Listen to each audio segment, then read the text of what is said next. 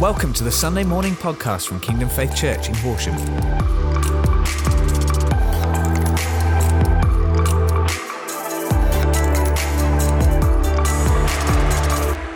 Morning. Morning. Um, so, yeah, those of you who don't know me, my name is Kate. Sorry, as you can tell, I'm carrying a small person, so I get a bit out of breath. It's also why I've got this chair. Um, so, yeah, my name's Kate. I'm married to Colin.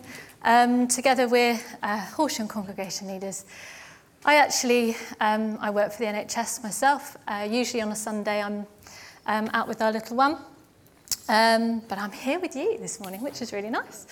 Um, so uh, yes, so we've been looking at Romans, haven't we? I think. Good. means I'm here on the right day. Um, and last few weeks we've been looking at Romans 8, and we have jumped around a little bit, haven't we? We're sort of looking at different bits. Um, and we've had some really excellent messages from um, Pastor Rohan, Pastor Clive, Jen. Um, and a few weeks ago, I just want you to cast your mind back um, when uh, the lovely Sarah Urquhart led us in a really brilliant um, morning of encounter. Who was here?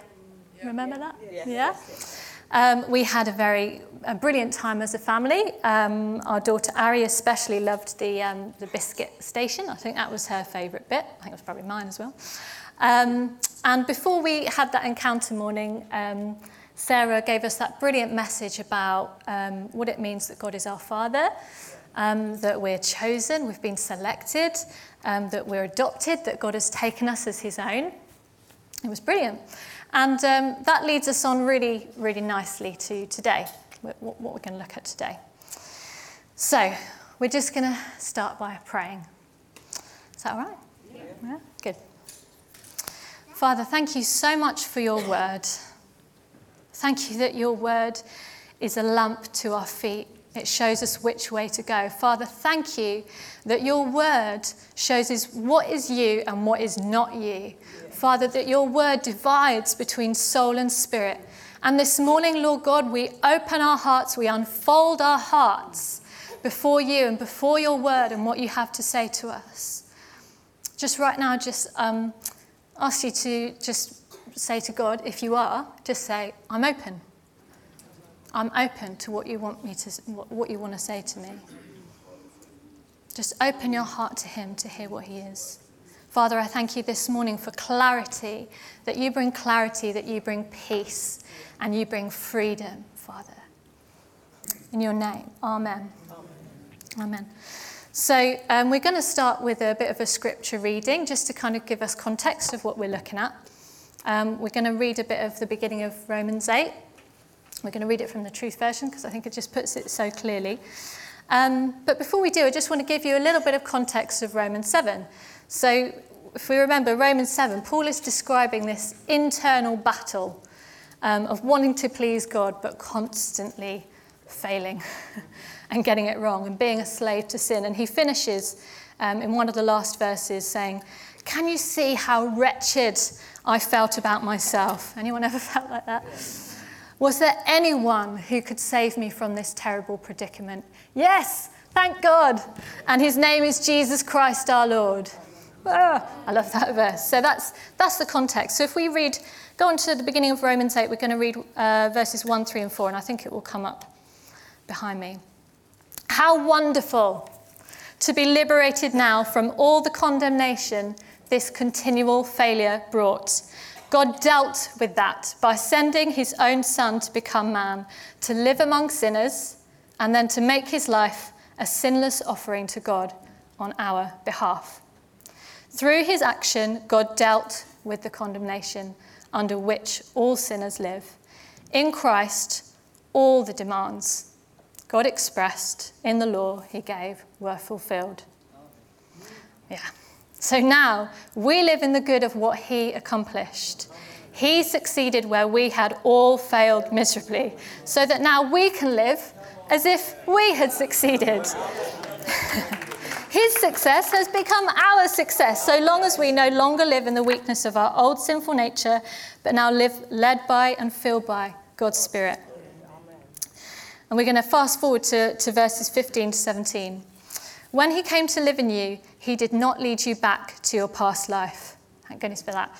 Making you a slave of fear again. No, you received the Spirit that enables you to live as a son of God. You can call him Father, my Father. The Holy Spirit urges us to remember that we are God's children, to know this deep, deep in our hearts. For if we know we are his children, then we know also that we are his heirs. Yes, we are heirs of God and inherit all his blessings along with Christ. We may have to face cost in being obedient to him, but this is only so that we will also share eternally in his glory. Amen. Ah, I love that.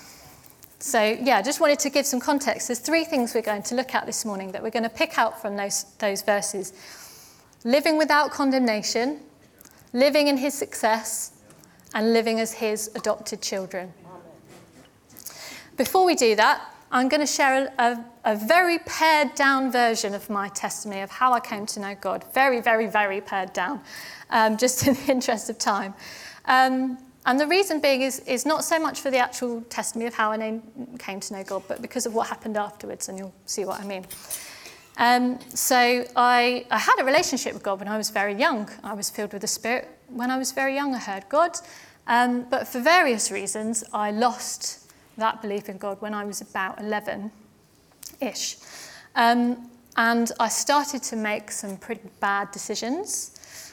Um, which, were, which started to damage me. And I just, I feel it's right, this is a bit of a random aside, but I feel it's right to share that um, there are lots of times when I could have made much worse decisions, but there was always something inside of me that was like, no, that's not a good idea. And kind of wasn't like, no, you must not do that. It was like a really gentle, small, quiet voice saying, that's not a good idea. And so there were lots of times I could have made worse decisions, but I didn't. Um, and that was because of that quiet voice. Um, and I realise now, looking back on it, that um, although I walked away from God, He never walked away from me. Um, and he, can, he, he allowed me the freedom to make those make decisions, even though they weren't good for me. But He also um, was sort of quietly saying, you know, that's not a good idea, because He knew the far reaching consequences those decisions could have had. And I just felt like it was right to share this morning in case anyone has ever felt that way, that maybe they've walked away from God. Um, he doesn't walk away from you. Um, so that's a bit of an aside. So I started to make these bad decisions, which, yeah, were, were quite damaging to me. And I began to experience a really quite extreme self hatred.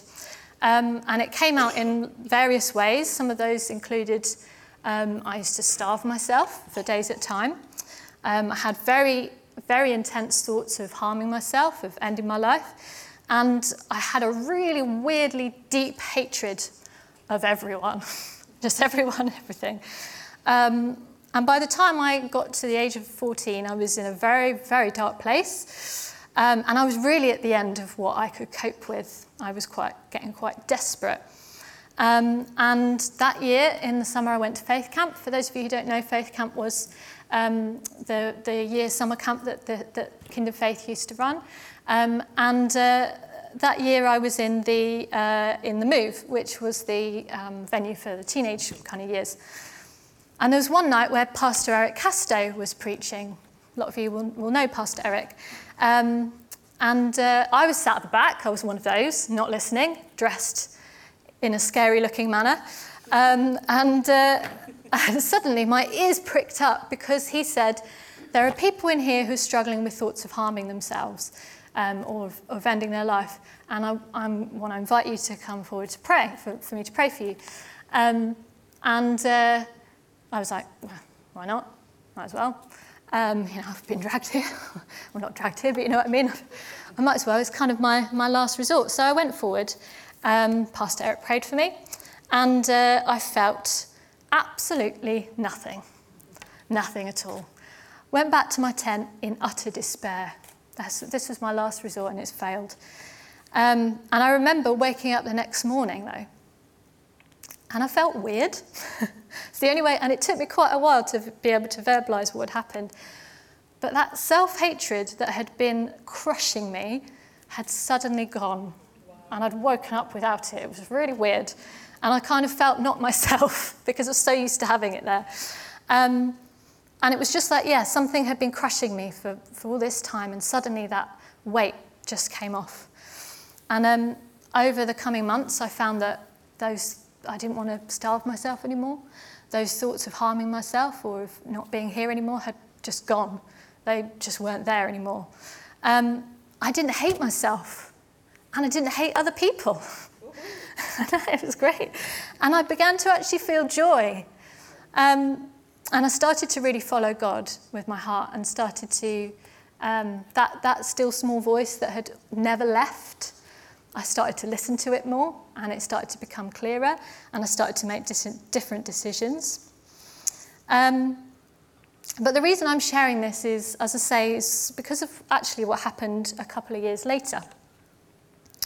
Um, and uh, I was about 16, I think, and um, my sister met the man who she would later end up marrying.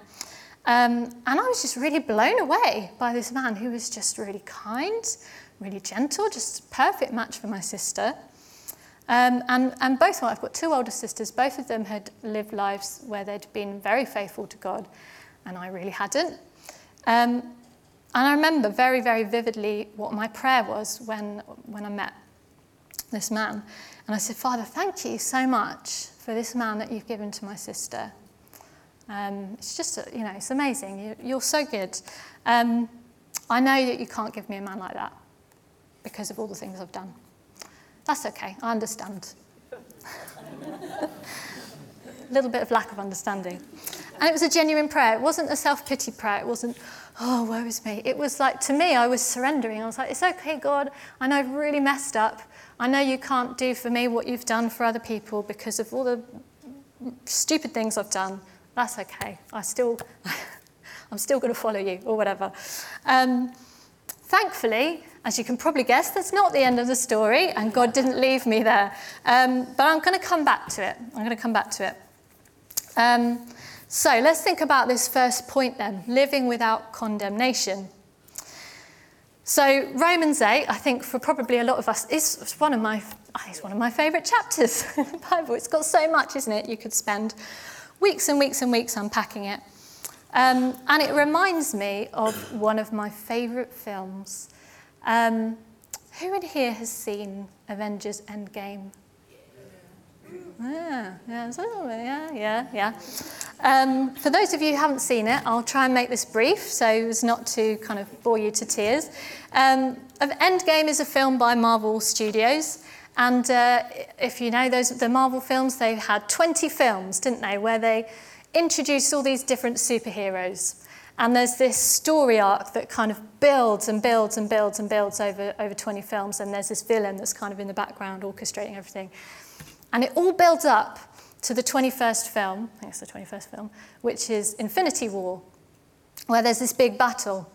And those of you who've seen it will know the scene I'm talking about. There's a scene at the end where it's like all hope is lost.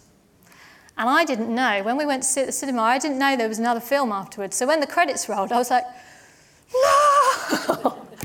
I was like devastated. And then I found out, oh, there is another film, but I've got to wait a year to see it, to find out what happens. There's this moment of, oh, all hope is lost. And then Endgame happens, the last film in that kind of series of films. And there's this moment, again, it's a very powerful scene, and you'll know what it is if you've seen it. And I won't say because I don't want to ruin it if you ever decide to watch it, if you haven't. Um, there's this scene where everyone in the cinema went, yes! I think even some people stood up and were like, yeah. It was a really, really powerful scene. And the reason why it's such a powerful scene is because it's this build up of all of the 21 films before it of all this story going along and everything is, is building up, it's building up, it's building up. And then there's this moment where all hope is lost.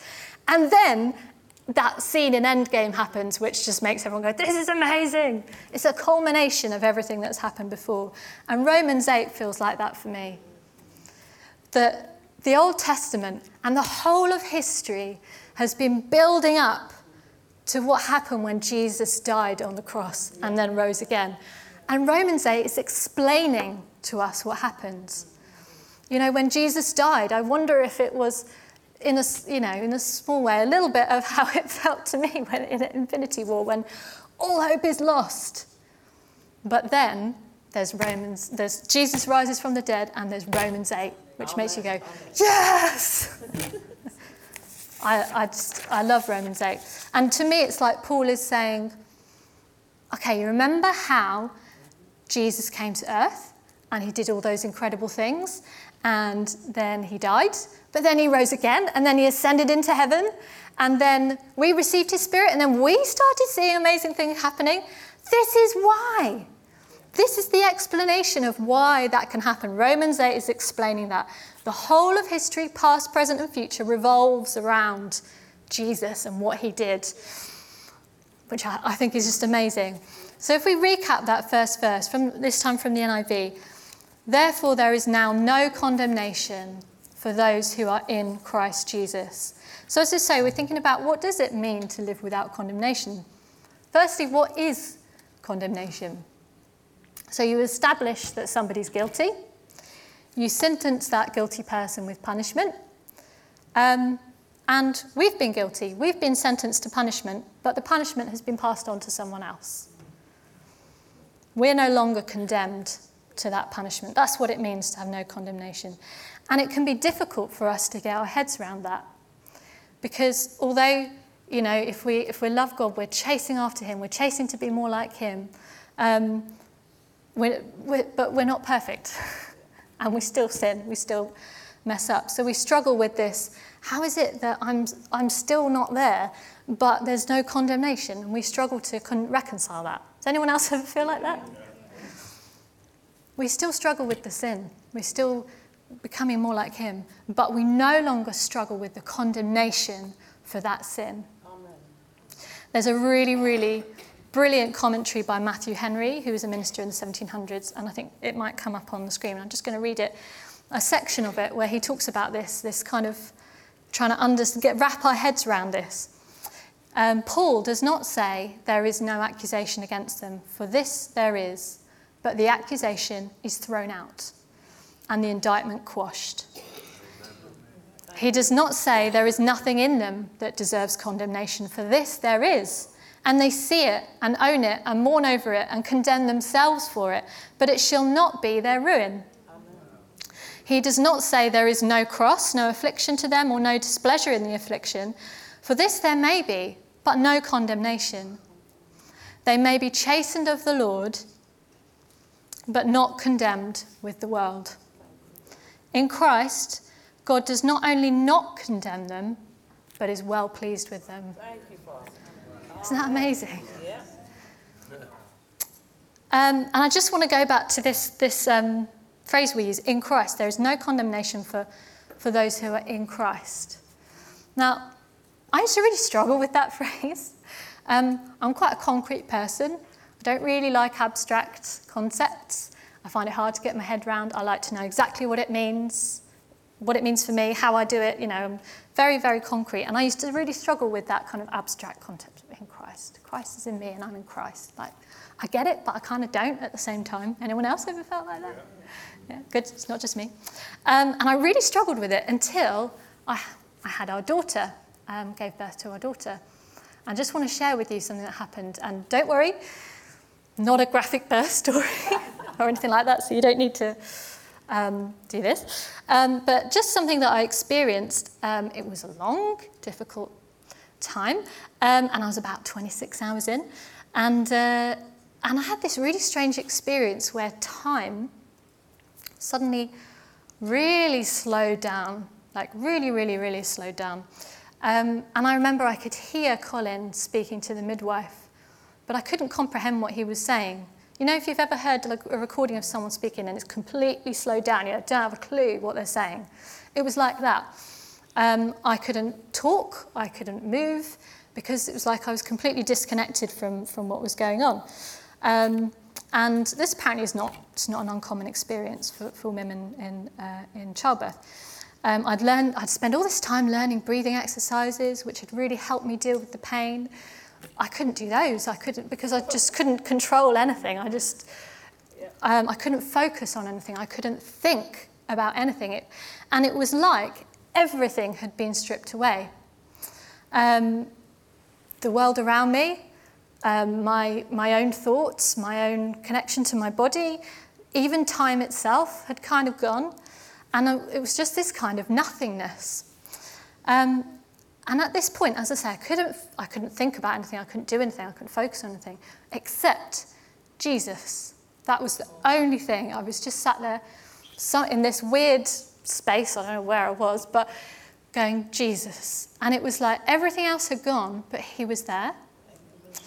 Um, and I realized if you stripped everything away my family, my friends, my personality, my thoughts, my deeds, my successes, my failures, my efforts. At the core of me is not me, it's Jesus. And who's Jesus? The Messiah, the everlasting one, the King of Kings, who became man and lived a perfect life on my behalf. So at the core of me is not all of my failures rotting away. It's not the things that I've done. It's not the things that have been done to me. It's Jesus. Uh, which is amazing. And that's, if you're in Christ and Christ is in you, the same is true for you. If you stripped everything else away, at the core of you would not be all the stuff that you've messed up, would not be all the stuff that's been done to you that you've experienced. Like, it would not be any of that. All of your failures, all of your success, even your successes, it wouldn't even be those. It would be Jesus. That's what it means for us to be in Christ and Christ to be in me. And that is why there is no condemnation. Yes. Galatians 4, verse 5 said, says, God sent the Spirit of His Son into our hearts. And that verse suddenly made sense. I was like, ah, oh, that's what it means. And I love this verse in 1 Corinthians 3, verse 11. No one can lay any foundation other than the one already laid, which is Jesus Christ. Your foundation, your core of who you are, what makes you up, is Jesus. It's not all the stuff that would have condemned you. So that's living without condemnation. That's our first point. So then, if we go on to our second point, living in his success. So we know through Jesus, God dealt with the condemnation under which we lived. What does that mean for us day to day? Again, you can see I'm quite a concrete person. I like to know what things mean. Um, so we're just going to remind ourselves of Romans 8, verses 3 to 4, this time from the NLT version. Um, God did what the law could not do. He sent his own Son in a body like the bodies we sinners have. And in that body, God declared an end to sin's control over us by giving his Son as a sacrifice for our sins. He did this so that the just requirement of the law would be fully satisfied for us, who no longer follow our sinful nature, but instead follow the Spirit. And I love how um, Pastor Colin put it in the Truth Version. He says, and we read it earlier, his success has become our success. Jesus met fully all of God's demands, all of God's laws. He lived perfectly on my behalf, on your behalf. But what, again, what does that mean day to day? Well, just want you to imagine for a moment, if you want to close your eyes, you can, that you have lived a perfect life. You have been like Jesus. You have um, pleased God perfectly. You've done. You've you've um, lived perfectly according to all of His uh, demands, all of His laws, um, and yeah, you've, you've lived a perfect life. And if that were the case, what kind of peace would you walk through day to day? Knowing that you were completely right with God, that uh, there was nothing, there was nothing wrong, but there was nothing in between you.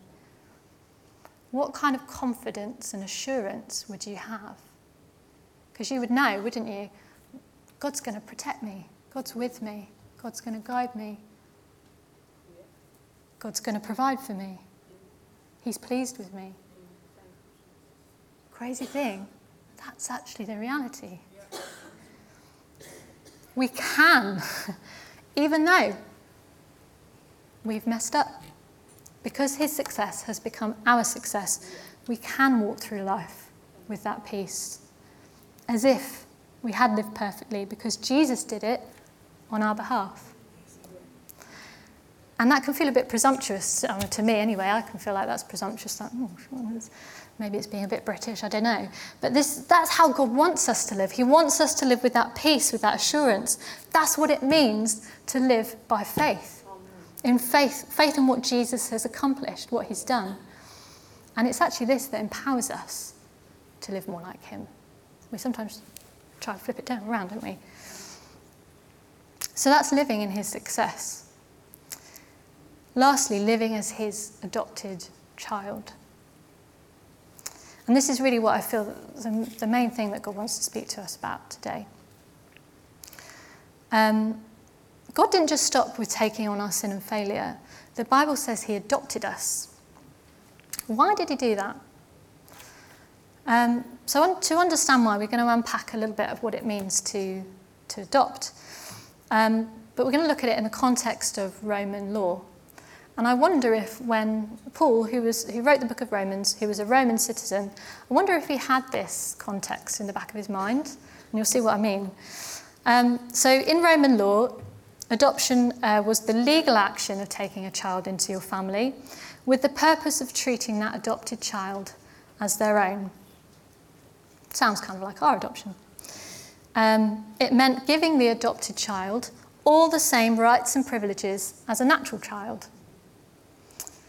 Here's where it maybe doesn't sound quite so like what we might think of with adoption. An adopted child loses all of the rights, privileges, and responsibilities of their old family. Their old life would have been considered completely wiped out, and all the debts that they might have had in their old family were cancelled. And they gained the rights of their new father's estate. They became equal with um, the other sons and daughters in the family, and they became a co heir. Um, by society, they were regarded as a new person with a new life and a new family. Does it sound familiar? I wonder if Paul had this in his mind when he was saying, We've been adopted, because that sounds a lot like what Jesus has done for us. Yeah. So I've got a question for you, and I, I believe it's a question that God wants to ask us.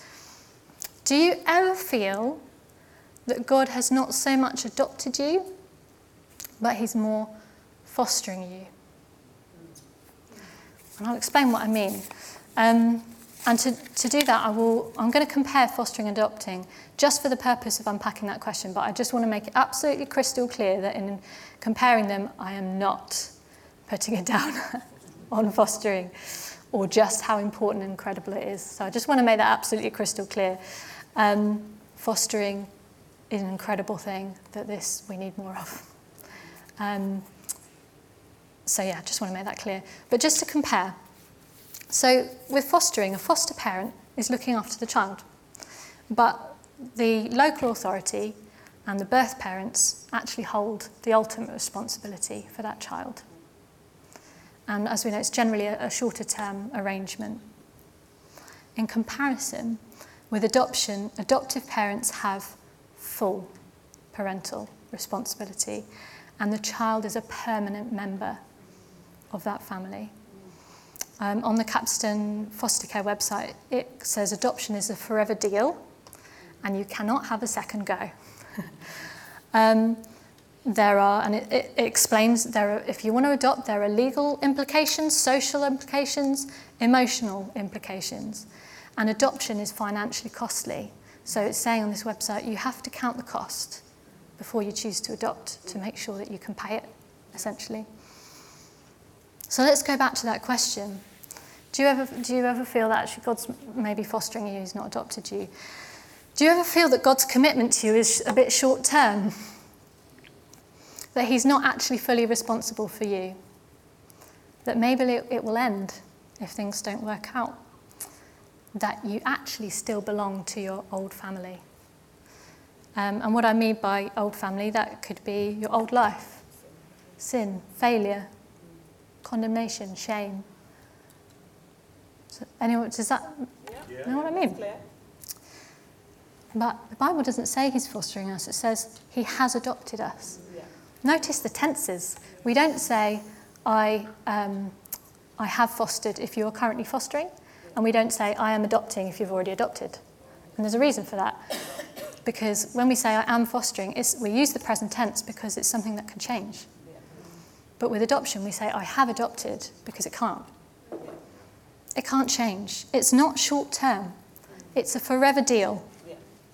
He intentionally chose you and permanently adopted you into his family, having already counted the cost, the full cost. Ephesians 1 says, Before the world was even created, he counted the cost and decided that he was going to send his son Jesus to, yeah, to rescue you. He paid that full cost in Jesus. In adopting you, he's taken full responsibility for your care. He's cancelled all of your debts and has given you all the same rights and privileges and inheritance as Jesus Christ. Wow. His success has become our success. So we're going to come back to that question because I think it's a really important question um, because sometimes I think we can live in, not live in his success, but live in our failure. And sometimes we can hold on to the debts of our old family when actually they've been cancelled. Um, just going to read uh, Romans 8, verse 15 to 17, and just unpack a couple of bits. So, and this is from the NLT. So, you have not received a spirit that makes you fearful slaves That word fearful uh, means to withdraw in fear due to feeling inadequate. Anyone ever felt like that? Before God, especially. Instead, it says we haven't received that spirit. Instead, you received God's spirit when he adopted you as his own children. Now we call him Abba Father. And that word call is a really interesting word. Um, sometimes it's translated cry. We cry Abba Father. But the word in the Greek is krazo, which is, um, uh, um, this is where, is a long word to say, onomatopoetic term. of a raven's piercing cry. So how we would go, ka, the Greeks would have gone, krazo, or something like that. Um, and it kind of means an urgent scream. Um, and it's used a lot to describe people who are afraid. If you look at the Bible and see where this word krazo is used, it's usually used when somebody's really scared, which is interesting because we've just read, we've received a spirit that we've not received a spirit that makes us fearful, that makes us withdraw, but we have received a spirit by which we can Krazo! Ah! Urgent scream! Abba Father, which is really interesting. Um, and it makes me think of, you know, when, when our daughter Ari, she's hurt herself. Mummy! Urgent scream, runs towards me. We've received a spirit that makes us run towards God, yeah. not run away you, Lord. For his spirit joins with our spirit to affirm that we are God's children. That, that where it says joins with our spirit, it, it means um, it bears witness. Um, the, the Spirit of God serves as, as evidence or proof that it's true that we are God's children. And again, in, in uh, the truth version, it says, His Spirit urges us to remember. Why do you need to urge someone to remember something? It's because they're going to forget it and it's important. Colin needs to urge me to remember to put sun cream on because I'm rubbish at remembering to do it and it's important to do it. Well, so God needs to, God, God's Spirit urges us to remember that we're His children. Why does He need to do that? Well, as humans, we tend to default to, um, i do right and then I'm accepted.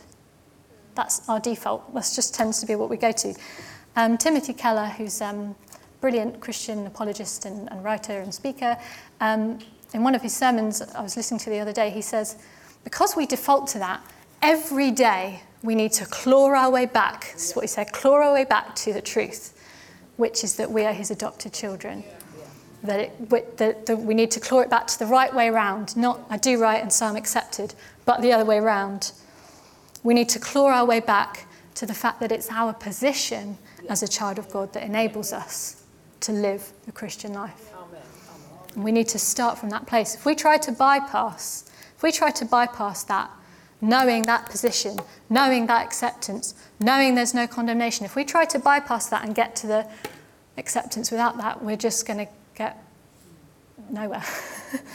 we can't bypass it. We must go through that bit. Last verse. And since we are his children, we are his heirs. In fact, together with Christ, we are heirs of God's glory. But if we are to share his glory, we must also share his suffering. Everything that Christ inherits, I inherit. And that's a whole message in itself. Again, my concrete brain is going, but what does that mean? but we won't go there, otherwise, we'll be here for a long time. Um, and then lastly, I just want to go back to this Abba Father. And as we know, this can, you know, it can be a difficult concept to know God as Father. And it will usually depend on what our own Father is or was like. So I'm just going to ask you to do something for a moment. Um, if it's not unhelpful, if, it, if you think it would be unhelpful, please don't, don't do it. Um, just for a moment, just in your mind, think about the words that you would use to describe your father as a father. Just for a few, just for a few moments.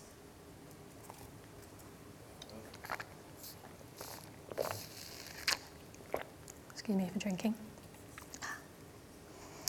So maybe they were really positive words, which is great. Maybe they weren't. Maybe they were somewhere in between. Now, if we look at the words used to describe our Heavenly Father, this is taken from Floyd McClung's book, The Father Heart of God. I think it will come up. Ah, hopefully you can still see it over my head, but I'll read it just in case.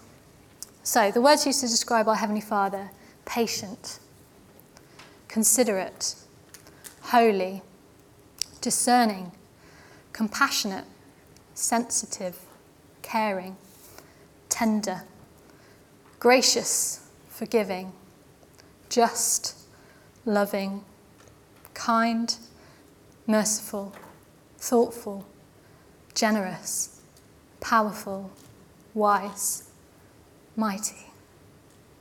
And there are Bible verses that come with that in the book, which I haven't put on. Um, now, ask you to imagine if you were asked to describe your earthly father, imagine these being the words that spring to mind. Maybe they were, which is great. But if not, how differently would you feel about your heavenly father if these are the words you used to describe your earthly father? Because um, we tend to think our heavenly father is a reflection of our earthly father, but not so. Um, our earthly fathers and mothers are meant to be a reflection of the perfect love of our heavenly Father, but that doesn't always happen. So just to have that in mind, that this is what our heavenly Father is like. Um, and then just to come to that phrase, Abba Father, or Abba Pater, as it would have been written. So Abba is the Aramaic, Pater is the Greek. And I always used to wonder why have they put both in there? Why not just put it in Greek? Because the rest is the, that book is in Greek. Why have they plonked an, an Aramaic term in there? And the, and the thinking is, is that the Greek speaking Jews added the equivalent in their own language. But if you just had pater in there, you would miss the depth of meaning conveyed by the word Abba. We know that Abba is um, probably, we know that ter- Abba is a term of endearment by a beloved child, reflecting an affectionate, dependent relationship and sometimes it's kind of compared to the English word daddy um, because of the intimacy that's described. But the word daddy also doesn't go anywhere near describing the depth of meaning of the word Abba because Abba does not just convey intimacy but obedience. The two coming together. We don't have a word where if you say, if, if Ari says daddy to Colin, yes, it conveys the intimacy, but it doesn't convey that relationship of you are my father and I obey you, I submit to you. Abba does. Um, in Mark 14, Jesus uses this Abba Father. He says, Abba Father, take this cup from me, yet not my will, but yours be done. And he's using that word Abba because he's submitting. There's that intimacy, but also obedience. And Obedience can make us go that word, ooh. Um, and why is that? Because obedience to a parental figure can be scary. But it's only as scary as that parent is imperfect. And this is about our Heavenly Father, who is perfect, who loves us perfectly, has our best interests at heart, and decided before he even created the world that he was going to sacrifice himself to rescue you. So, this is about a perfect Heavenly Father. And I would like to suggest that intimacy without obedience is even more scary. Yeah. if Ari is about to run out into a busy road and I go, nah, whatever, I'm not being very good. you know, that's not good. That's scary. That's dangerous. Yeah. Intimacy and obedience with a father figure, that's that's really special. That's where you have a really special relationship. Um, and the fact that we receive God's Spirit when He adopted us is what enables us to call Him Abba. So it's receiving His Spirit that enables both the intimacy and the obedience. So we've gone through our three points living without condemnation, living in His success, and living as His adopted children. So I'm now just going to go back to the testimony I shared earlier. Um, so as you remember, I prayed that very interesting prayer of, you know, I've done all these terrible things, so, you know, I understand you can't bless me in the way you've blessed other people. That's okay, God. I get it. Um, but as I say, thankfully, God didn't leave me there. he didn't leave me with that complete lack of understanding. Um, I didn't understand at the time that the sentence of punishment that would have condemned me had been, already been passed to somebody else. I didn't understand that I had already lost all of the debts and responsibilities of my old family, and I had gained all of the inheritance rights and privileges of my new family. I didn't understand yet that I could live in his success and not in my failure. But of course, God started to show me these things. And little did I know or understand the completeness of God's forgiveness towards me, nor the immense and unfathomable riches of his grace towards me as his adopted chosen child. And what's more, he showered me with kindness. And the immensely kind, patient, considerate man whom God did give me, who blows me away every day because of just how much I don't deserve him, is a drop in the ocean. Colin is a drop in the ocean ah. of God's grace. As amazing as he is, he's a drop in the ocean of God's grace, and he pales in comparison. No offense. pales in comparison to the inheritance that I have in Jesus. And that kind of blows my mind. um, and just an important point that's not to say that God's love for us is measured by our good experiences. Being God's child does not give you immunity from suffering, trials, difficult times. That's a whole other message as well. But we can walk through them differently. Because we know we have a hope that goes far beyond our life on earth, which is over very quickly. Um, and we know that our Heavenly Father, Father works all things together for our good. Yeah. That's what really makes, I mean, there's, there's lots of things about suffering and, and how it's different for us, but um, how we experience it differently. But for me, that's kind of the key thing. So, in a moment, we're going to respond and we're going to ask ourselves a few questions. Is there any way in which I am holding on to the debts of my old family, my old life, whatever, however you want to think of it? Am I under the impression that God is not so much, He hasn't so much adopted me, He's more fostering me? That His commitment to me isn't eternal, permanent? Do I know what my rights and privileges are as his adopted child? These are the questions we're going to ask ourselves in a moment. And before we do, I just want to share a picture I had a few weeks ago um, when we were during a time of worship. And I had a picture that we were, we were in the throne room of God. And um, if you imagine, like, this is the throne, God's throne here, and we were all out here. And we were worshipping, and there were some people who were like right here, right at the front. And then there were some people who were kind of like over the back in the corner, as far away as they could get, and they were worshipping, but they were far away. And I felt like God was saying is that for lots of us, we know this truth. We know the truth of, you know, that we're adopted, that we're accepted, and for some of us, it's deep in our hearts. Sorry. And so we're right here. But for other of us, we know it, but we feel like we're second rate, second rate son or a second rate daughter. So we go to the back. No, I don't mean physically, but I mean in here. Um, and God was, I just felt like God was saying, um, you're either condemned or you're not. You're either in Christ or you're not. There's nothing in between. so, therefore, there are no second rate sons or daughters. Therefore, everyone is here, can be here. We don't need to hide towards the back.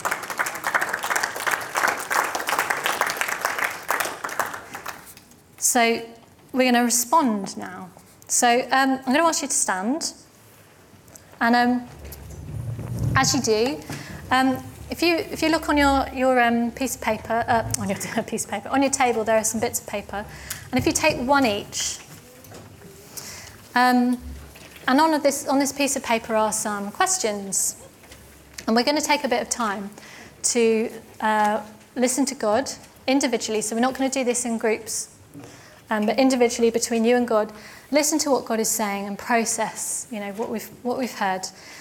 Um, and just spend a bit of time worshiping, but listening. What, you know, what is God saying to me through these questions? And you've got some pens on your table and just writing down what you feel the answers are to these questions. What is God saying to you? And while we do that, we get some worship music is going to play. Um, for those watching on the stream, the stream is going to end in a moment. Um, but those leading the service will have these questions ready for you, so you can go ahead and do it as well.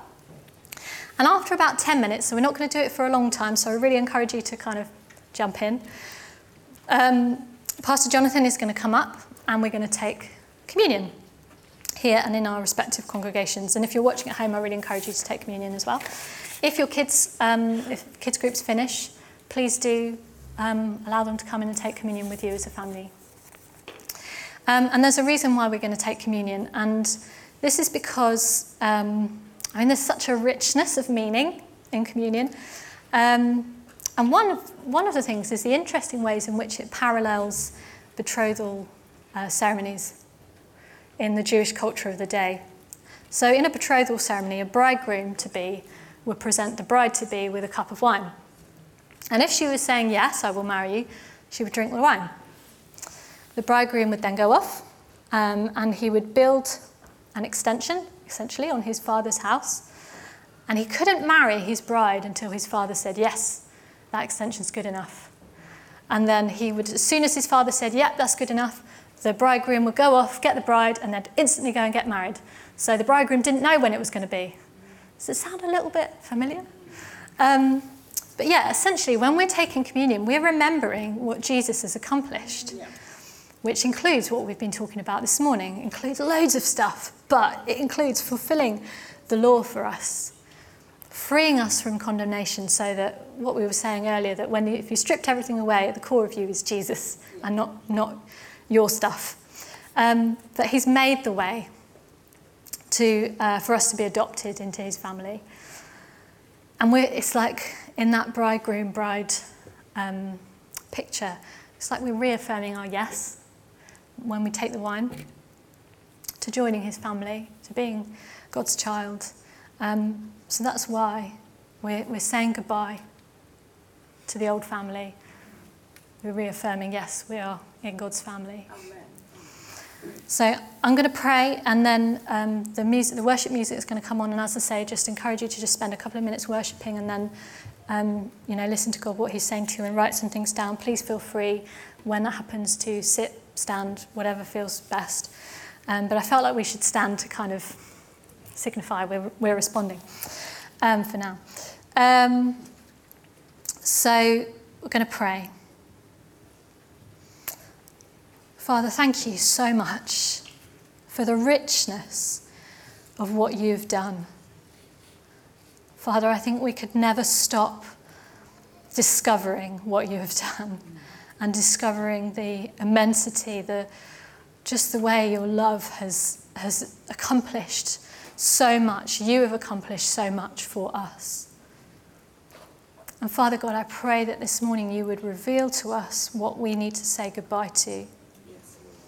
that you would, Lord, that you would, um, where there's been confusion or uncertainty about being your child, Father, in the name of Jesus, I pray, Lord, that that confusion would end today. Father God, that there will be a deep knowledge in our hearts that your spirit, where your spirit is urging us to remember that we are your children. Father, I God, I pray that that would be deep, deep, deep, deep in our hearts. That every day we'd be able to walk in the knowledge that we have your peace, that we are at peace with you, that we would have that assurance, that confidence. Father God, that we would not walk anymore in our failure, but we would walk in your success, knowing that we live in your success, Father. Thank you, Father God. And you know, if you if if you don't know the answers to these questions yet, if you're going through this and you don't know, don't panic. That's okay, because God will show you in His time. Amen. But I believe that this morning, He's for for some of us, He is going to want to speak to us Amen. about what he, what He's saying to you. Say goodbye to that. It's time to say goodbye to that, Amen. and step into this. Thank you for listening to this Kingdom Faith podcast. We trust it's been an encouragement to you. For more information and resources from Kingdom Faith and our other audio and video podcasts, please visit www.kingdomfaith.com.